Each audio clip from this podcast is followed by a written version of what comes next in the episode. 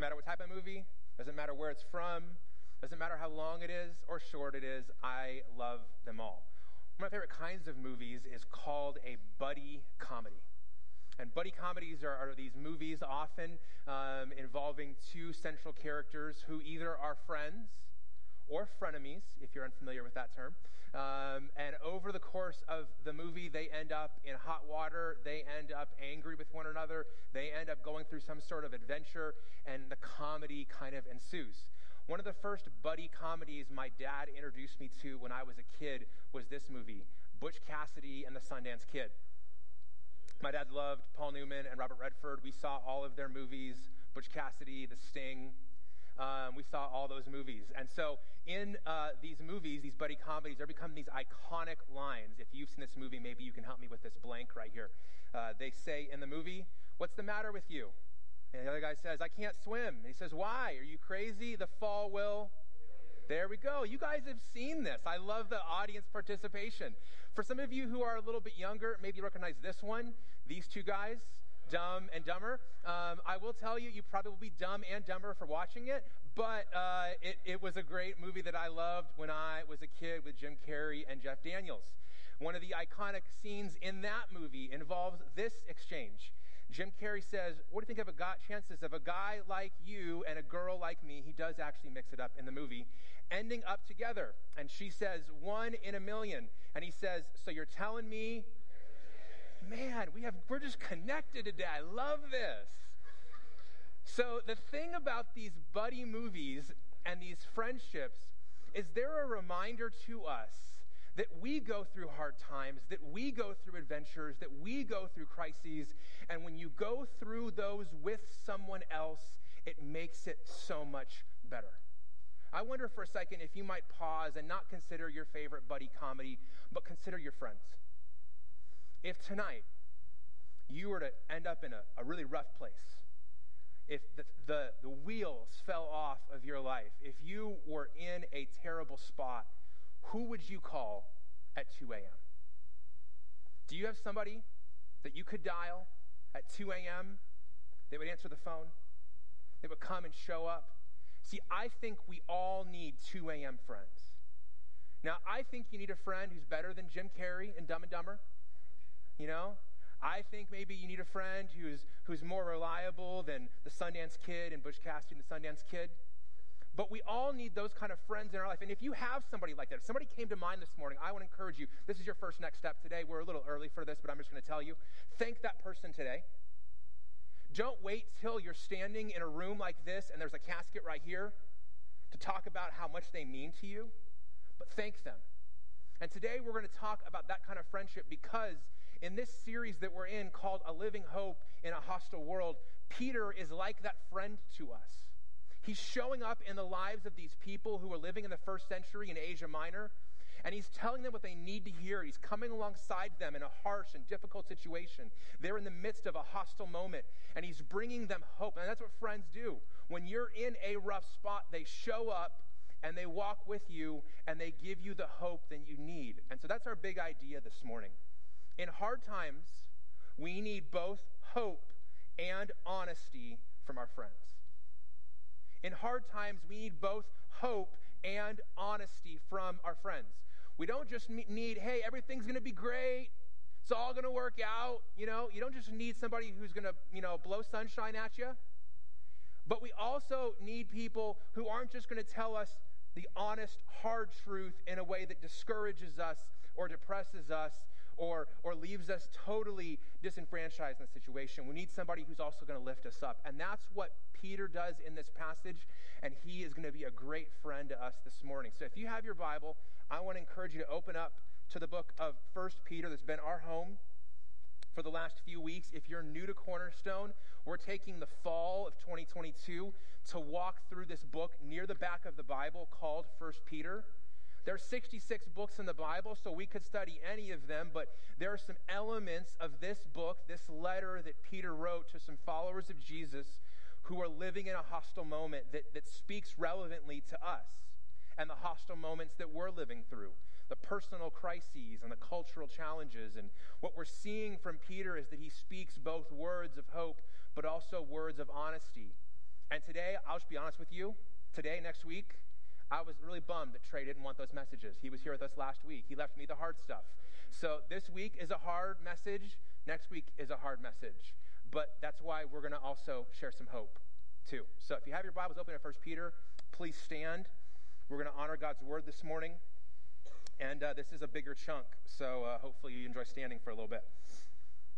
Peter says, Dear friends, I urge you as strangers and exiles to abstain from sinful desires that wage war against the soul. Conduct yourselves honorably among the Gentiles, so that when they slander you as evildoers, they will observe your good works and glorify God on the day he visits. Submit to every human authority because of the Lord, whether to the emperor as the supreme authority or to the governors as those sent out by him to punish those who do what is evil and praise those who do what is good. For it is God's will that you silence the ignorance of foolish people by doing good. Submit as free people, not using your freedom as a cover up for evil, but as God's slaves. Honor everyone, love the brothers and sisters, fear God, and honor the emperor. Household slaves Submit to your masters with all reverence, not only to the good and gentle ones, but also to the cruel. For it brings favor if, because of a consciousness of God, someone endures grief from suffering unjustly. For what credit is there if, when you do wrong and are beaten, you endure it? But when you do what is good and suffer, if you endure it, this brings favor with God. For you were called to this because Christ has suffered for you, leaving you an example that you should follow in his steps. He did not commit sin, and no deceit was found in his mouth. When he was insulted, he did not insult in return. When he suffered, he did not threaten, but entrusted himself to the one who judges justly.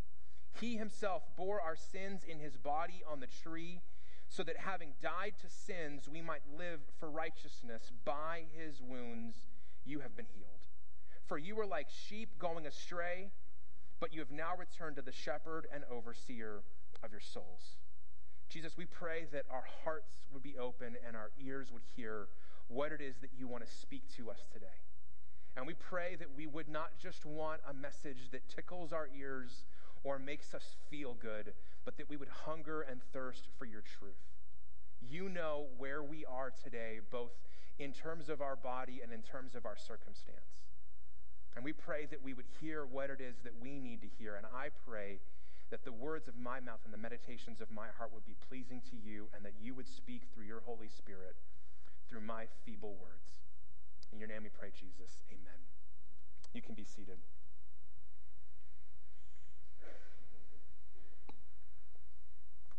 So, today, what we're going to do is we're going to walk through three reminders for hard times and hard jobs. And don't just think of a job as a job that you get paid for, like a vocation or employment. Sometimes a job you're not, you're not paid for and you're not employed in. And Peter's going to speak to both. And here's the first thing he says He says, It is God's will for us to do good in hard times. It's God's will for us to do good in hard times. One of the most common questions I get as a pastor is Scott, how do I know God's will for my life? It's, it's often a difficult process. I've struggled with it myself, but sometimes God makes it really easy for us. He just tells us explicitly in His Word. And in verse 15, He says, For it is God's will, boom, right there, that you silence the ignorance of foolish people by doing good. Right there, first reminder. So, so Peter begins this section speaking to his friends, and he says, I urge you as strangers and exiles. That's who they are. That first word, strangers, in Greek means those who live in a place that is not their home. So these people who were living in modern day Turkey, Asia Minor, that wasn't their natural home. They had been forced there because of persecution where they originally called home. And so they were, they were physical strangers. Now, most of you are not physical strangers here. This is your home. But you are spiritual strangers. This is not your eternal home. This is not the place you will always be. And in comparison to eternity, your life is quite short. So to you, you're strangers. He also says you're exiles. And exiles are people who had foreign citizenship and temporary dwelling. So these people are living in modern day Turkey. They're not citizens of that area, they're citizens of somewhere else, and they're only temporarily dwelling there. That's you also. Most of you probably have American citizenship. You've got a passport. You could, you could leave this country, have all the privileges of being an American citizen, and then return. But you also, if you're a follower of Jesus, you have spiritual citizenship. You're a citizen of the kingdom of God. And friends, that means more because it's going to last longer. It means more because that kingdom will not end. And if you read Revelation, you'll find lots of crazy things in there. The one thing you won't find is this nation. Because this nation's not eternal. The, the citizenship you have in the kingdom is eternal. And so you're in exile too, spiritually.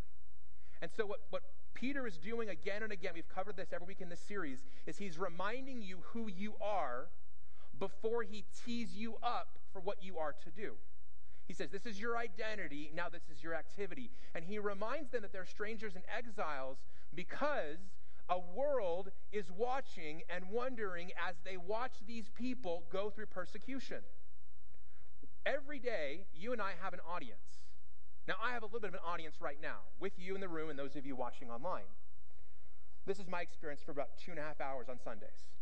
But you have 168 hours, minus the time you're sleeping, where you have an audience, where you have people who are watching you. And especially if you have a hard job or if you're in the middle of a hard season, people are watching how you go through it even more than when things are going well.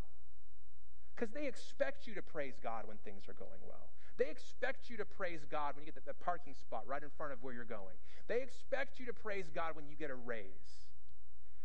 But when you get a diagnosis of cancer, when your child is not behaving but misbehaving, when you put your spouse in rehab, or when your house goes into foreclosure, or your 401k loses 30% in a year, then they begin to watch.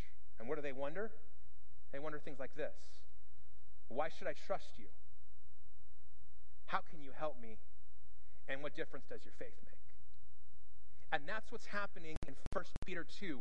A world is watching these followers of Jesus who are strangers and exiles, and they're saying, Hey, why should I trust you as a follower of Jesus? How can you help me with the problems I face? And what difference at all does your faith make in the midst of your struggle? And out of that context, Peter tells them to do four things. If you're taking notes, these are on your handout. First, he says, Be holy. In verse 12, he says, abstain from sinful desires that wage war against the soul. We covered holiness a couple weeks ago. We said it's both purity and purpose. It's being set apart and being sacred. It isn't just thinking you're better than everybody else because you know that you're not. It's being who God says you are. And the image here is if you've ever seen a fight break out and somebody comes in and pulls the two parties apart, what you're doing when you are holy is you're literally pulling back your own sinful desire out of the fight.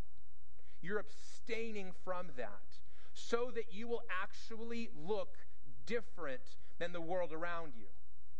He says, Be holy. Next, he says, Be winsome. Be winsome. He says, Conduct yourselves honorably among the Gentiles so that when, not if, when, you're going to get slandered as a follower of Jesus. It's not an if, it's a when. When they slander you, they will observe your good works and will glorify God on the day he visits. That's why we're doing Four Prescott Month. Because we want to do good in such a way that points people to Jesus. We want to give a winsome witness as we serve people without any strings attached. He says, Be winsome. So if you think the win is people hating you for a follower of being a follower of Jesus, and if no one likes you, you're winning, friends, you need to redo the math. The win is not you experiencing pushback. The win is I may not agree with that person, but I see how they're living and I have nothing to say about them. It's removing all of those excuses. Third, he says, submit to God first and then every authority. I'm not putting these in order of priority. I'm putting in order how they happen. He says in verse 13, submit to every human authority because of the Lord. So you don't submit to a president that you don't like. You don't submit to a governor that you didn't vote for. You don't submit to a boss that you don't respect because they are somehow worthy in their character. You submit to them because it's an expression of submitting to God. And if you can't submit to the authorities God has put in place, friend, you're going to struggle to submit to God. That's why, as followers of Jesus, if we are the most rebellious people in the world, we're missing it. He says, submit to every human authority, including that godless Roman emperor. Whatever you thought of the current president or the past president, they're not as bad as the Roman emperor back then. There were not any Christians burned at the stake at the White House for parties between 2016 and 2022. There were here. And Peter's saying, submit to that guy. Not because he's good, but because I am, and I'm the one who allowed him to be emperor. Like I said, hard message to give. And then finally, he says, honor everyone. Everyone. Everyone. Yes, that person you're thinking of, that person too. It doesn't say respect everyone. Respect is earned, honor is given. I don't honor someone because I respect them. I honor them because of the role they hold. And every single person by God was made in his image. You've never met a person who doesn't bear the image of God. You also never met a person who was not someone for whom Jesus died on the cross. So, if only for those reasons and the fact that he called you to honor them. Now, let me be really clear. We are not, as followers of Jesus, called to sin, but we are called to suffer. This was almost the big idea today. And this is a hard word. And there's lots, of pastors, preachers, televangelists, and Christian authors who would tell you different today because it makes them more money. But you cannot read 1 Peter and come to any other conclusion that as followers of Jesus, we are called to suffer. If 11 of the 12 disciples were killed brutally for their faith, if our Lord and Savior was crucified unjustly on the cross, why would we expect that somehow we would be immune from suffering? And so, what Peter is saying here is it's God's will for you to do good amidst hard times, including suffering.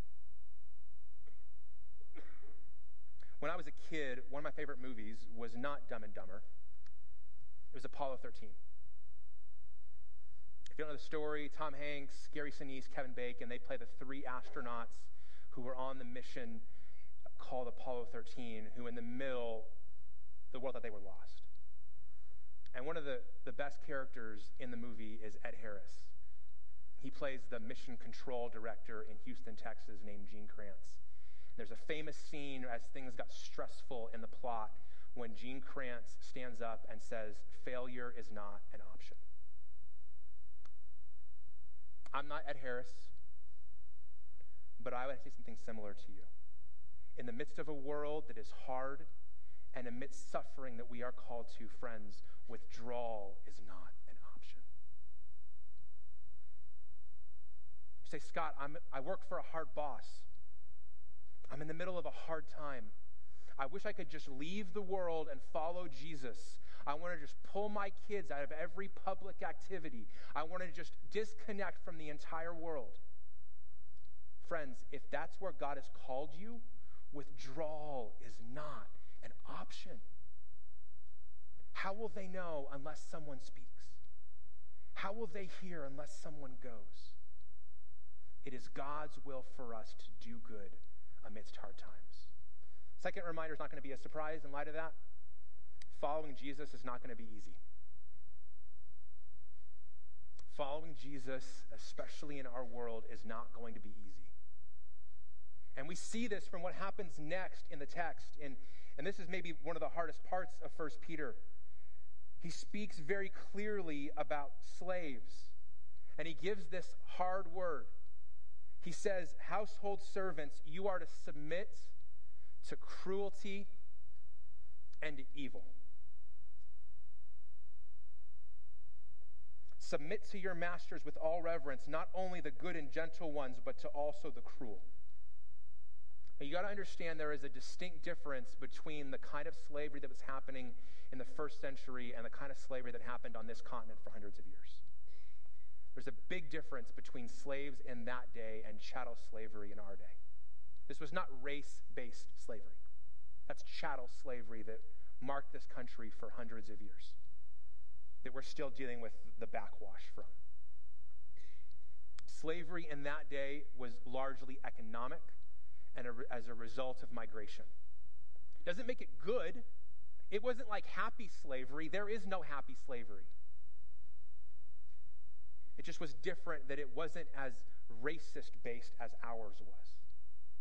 But in that day, there were a number of people who'd come to be followers of Jesus who were slaves because the gospel gave slaves dignity and self worth in a world that did not.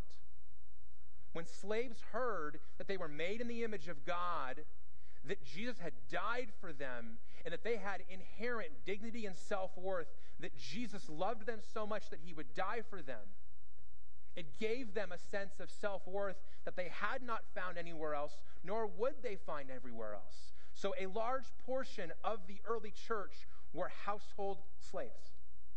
And as they began to hear statements like Galatians 5, where Paul says it is for freedom that Christ has set us free. Some of those slaves expected their spiritual freedom in Christ to naturally lead to physical freedom too. And they began to wonder should we rebel? Should we try to break free? Should we run away? And there are some instances in the New Testament where, where a runaway slave is reintroduced to a master, not as a, as a slave anymore, but as a free man. That, that's the book of Philemon in your Bible. Philemon runs away. He see, meets Paul. Paul writes to his master Onesimus and says, Treat your slave not now as a runaway, but as a brother. But what we see in this passage is that Peter is not committed to overturning slavery. He's trying to help those slaves live within it, even with harsh masters. The word harsh in your text here is the Greek word for bent and it's the root of our word scoliosis. If you know anybody who's ever had scoliosis, I have a very small form of scoliosis where my back is very, very small curve. And he says, Some of your masters are literally bent, they're harsh. Something is wrong in them. But when you suffer under their treatment unjustly, it will bring favor with God. When you follow under them even a poor leader, you can honor God. Adrian Rogers was a pastor I remember hearing on the radio when I was growing up as a kid. And here's what he said about this passage He said, You cannot be over the things God wants you to be over until you learn to be under those things God has set over you. That's far more, you know, poetic than I would say it. Here's how I would translate that statement from Adrian Rogers bad followers don't go on to become great leaders. I once was a really bad follower. When I was in my early 20s, I was a really bad follower. I judged and um, privately slandered people who oversaw me because I thought they were just missing it. And then I stepped into the role they had vacated and I said, hmm, things look different from up here. And I began to learn once I was in that role the wins and the challenges they had been facing. And it did two things it humbled me, and it gave me empathy for them. The thing is, if you're a follower right now, one day you're going to be a leader. And if you don't learn the practices and the character as a follower now, you won't magically flip a switch when you become a leader. If you can't be under someone well, then one day you won't be over someone else well. I went to try to understand this passage from somebody who didn't share my skin color, because I have to imagine that if you're watching this or listening and, and you're black, this might be a struggle because of your ancestors and slavery. And so I went to the words of a black pastor I respect, H.B. Charles Jr. Here's what he says He says, We are to submit to those who are morally crooked, but we must not obey any command to sin. But the character of the master must not be an excuse to disobey. He said, You have options the recipients of this letter of First Peter did not. So when you read this text and you're like, Scott, I have a bad boss. No, you have options. They didn't. You can quit and work somewhere else. Slaves can't do that. You can report illegal, immoral, and unethical behavior. So if your boss is out of line, you can put your neck out and report them. Now, could you lose your job over it? Yes. Could you leave that job and struggle to find a new one? Yes. But you do not have to sin and keep that job. Charles continues It is not God's will for you to work there and have a rebellious attitude towards those in authority. And that's the heart behind all of that. Do not blame your bad boss for your sin. Do not blame your hard job for your sin. And friends, sin is not just actions, it's also attitudes too. Finally, Peter says, Remember what Jesus did and who we are. I told you, Peter's doing this again and again. He's not going to let his readers move into insecurity. He's going to tell them, hey, this is who you are, therefore, this is what you are to do. Or this is what God has done, therefore, this is what you are to do. When I was a kid, uh, a craze came back into America that started in the early 20th century.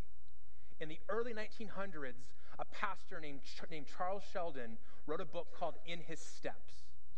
And in, in his steps, Sheldon challenged his entire church to ask themselves a question what would Jesus do? and so, over a hundred years ago, that, that, that word, that question captured the mind of our country, and it led to incredible actions of goodwill and service. Then, in the 90s, when everything became a Christian product to buy or sell, these came out. And everybody was wearing them. and everybody was talking about them. I was a teenager at this time, and I think I wore three or four of these. Apparently, I need to ask the question a lot. But as often as I asked the question, you know what answer I never heard? Suffer well. I heard lots of answers to that question, but I never heard anybody talk about suffering. Here's the thing if you live to make it to tomorrow, or next week, or next month, or next year, or next decade, you are going to suffer. It is an in, inevitable part of the human experience. And what would Jesus do in that season? He would suffer well because he did. At the end of 2 Peter chapter 2, we see Peter say that Jesus is the standard. Verse 21 For you were called to this suffering, because Christ also suffered for you, leaving you an example that you should follow, there's the words of Charles Sheldon, in his steps. What we see with Jesus is he didn't just suffer well, he suffered beautifully because the crucifixion was the most unjust and wicked event in history. We live in a culture where people are passionate about injustice today. They're passionate about the fact that there are more slaves alive on planet Earth today than at any point in human history. People are offended and they're moving to take arms or moving to action and moving to protest over injustice. Well, there is no injustice in the history of this world greater than the crucifixion of Jesus. There has never been a perfect person except for one, Jesus. And he was crucified and tried unjustly and unfairly. And yet, it was that unjust act that rescued and healed all of you. It was that injustice that led to your freedom. And so, what Jesus does is he comes not only as our Savior, but as our example. But some of us want one of these and not the other. Some of us want Jesus to be our Savior, and we praise Him as our Savior, and we accept Him as our Savior. We just minimize Him as our example. So if He's our example, that means we are to live as He lives. Who's your example? Who do you model your response, your actions, your words after? If there's anyone above Jesus, somebody has too high a height. Some of us, we love Jesus as our example. We love what he says and the words that he teaches. We just forget that he wasn't a good teacher, he was our Savior and our Lord. He died on the cross for our sins. And we are to embrace Jesus as both, not just one or the other. I learned this week that the, the Greek word here that's translated example is the word hypogrammon. And it's, it's literally something like this. This is a, a sketch over here that was done by Charles Schulz, the creator of Peanuts. And over here, someone's trying to copy that sketch. That's literally what Jesus was. He was the hypogrammon, he was the work of a great artist that students are called to mimic, recreate, and be an example of themselves. Jesus didn't just live a life for us to go, man, what a life, Jesus. No, he lived a life that we are to mimic, that we are to follow, that we are to walk in. You realize what that Jesus did? He's calling you to do the same. He's calling you to respond in the same way. He suffered well, and he's calling you to suffer well too. This text tells us that Jesus did not sin. He did not deceive. He did not insult. He did not threaten, but he entrusted himself to a just God. And the passage ends by reminding us that we're to do the same because we're like sheep going astray. A few months ago, at the beginning of this year, we did a series on the I am statements of Jesus. And one of the hardest ones was the one where I talked about the fact that we are all sheep. I know it was hard because the room got quiet as if all of us were awkwardly trying not to breathe and hoping that no one, including me, would look at us. You know, sheep has become like a, an insult in our culture. Oh, you're just a sheep. And according to Scripture, you can't follow Jesus if you don't embrace your identity as sheep. And I found a video recently again that embodies what I think this looks like. So let's uh, let's run that video.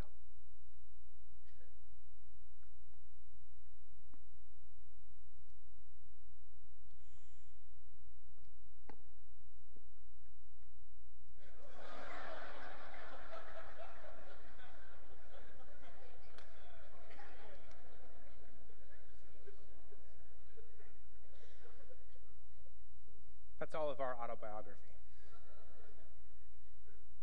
That's your story, that's my story. Jesus is a great shepherd, and we're sheep. And like sheep, we go astray. And most of us, he's pulled us out of the ditch only for us to fall back in it.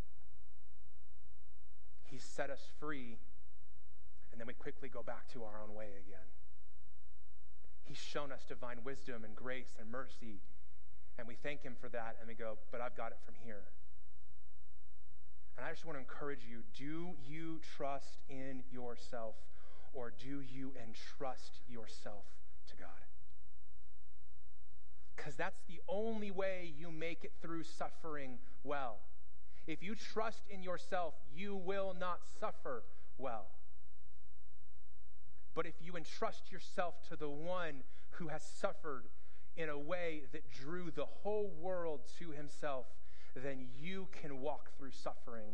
You can walk through hard times. You can move through the most challenging things that life can throw at you. What does entrust mean? Entrust means to put something in someone's care or protection. When you entrust yourself to God, you're saying, God, I put my life myself in your care and your protection, and I trust you that you're a good shepherd. You can take care of me. And he's already proven that. Peter quotes the words of, of Isaiah here when he says, It's by his wounds that you are healed. See, what, what Jesus did on that tree, as Peter describes it, is the source of our hope. And that's why when we're in hard times, we need both hope and we need honesty from our friends. So let me give you some next steps this morning before we come to our time of communion. Number one, if you're taking notes, I want to encourage you to refuse to withdraw from the place God has called you despite its difficulty.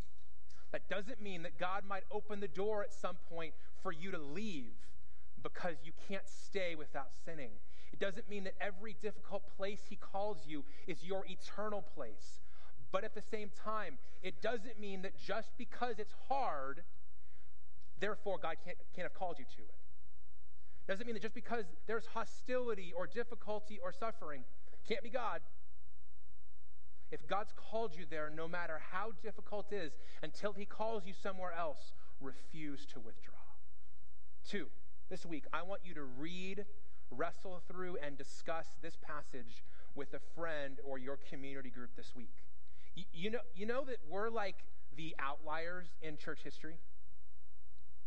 Most followers of Jesus for most of church history have not had a Bible bound in beautiful leather for them to read on their own. The Bible was not meant to be read by ourselves just in our quiet times. It was meant to be read in community. And so if you're like, Scott, man, this is a hard text, I'm not sure I agree, then open up the book and wrestle with it yourself. Get with your community group or a friend and read this passage and say, well, what does it mean? And what's my next step? Don't just let me do all the hard work. You dig in. And if you think I got it wrong, let me know. This is a hard text. And it deserves to be wrestled with. And just because you wrestle with it and just because you struggle with it doesn't mean that it's untrue. Having questions is not the same as doubting God wrestle those questions through with God and find yourself stepping into deeper faith. And then finally, number three, embrace Jesus as your Savior and your example. He's both. He's not just one, He's both. Let's pray. Jesus, we thank you so much for your word. I thank you for speaking clearly through my feeble words this morning. And I pray that the place where this word has landed in hearts would be like a seed that is planted, that grows up to produce great fruit. I pray that we would tend the soil of our hearts as we wrestle through this passage and the places where you're calling us to obey, even where it's difficult. I pray that you give us the grace to trust and follow you.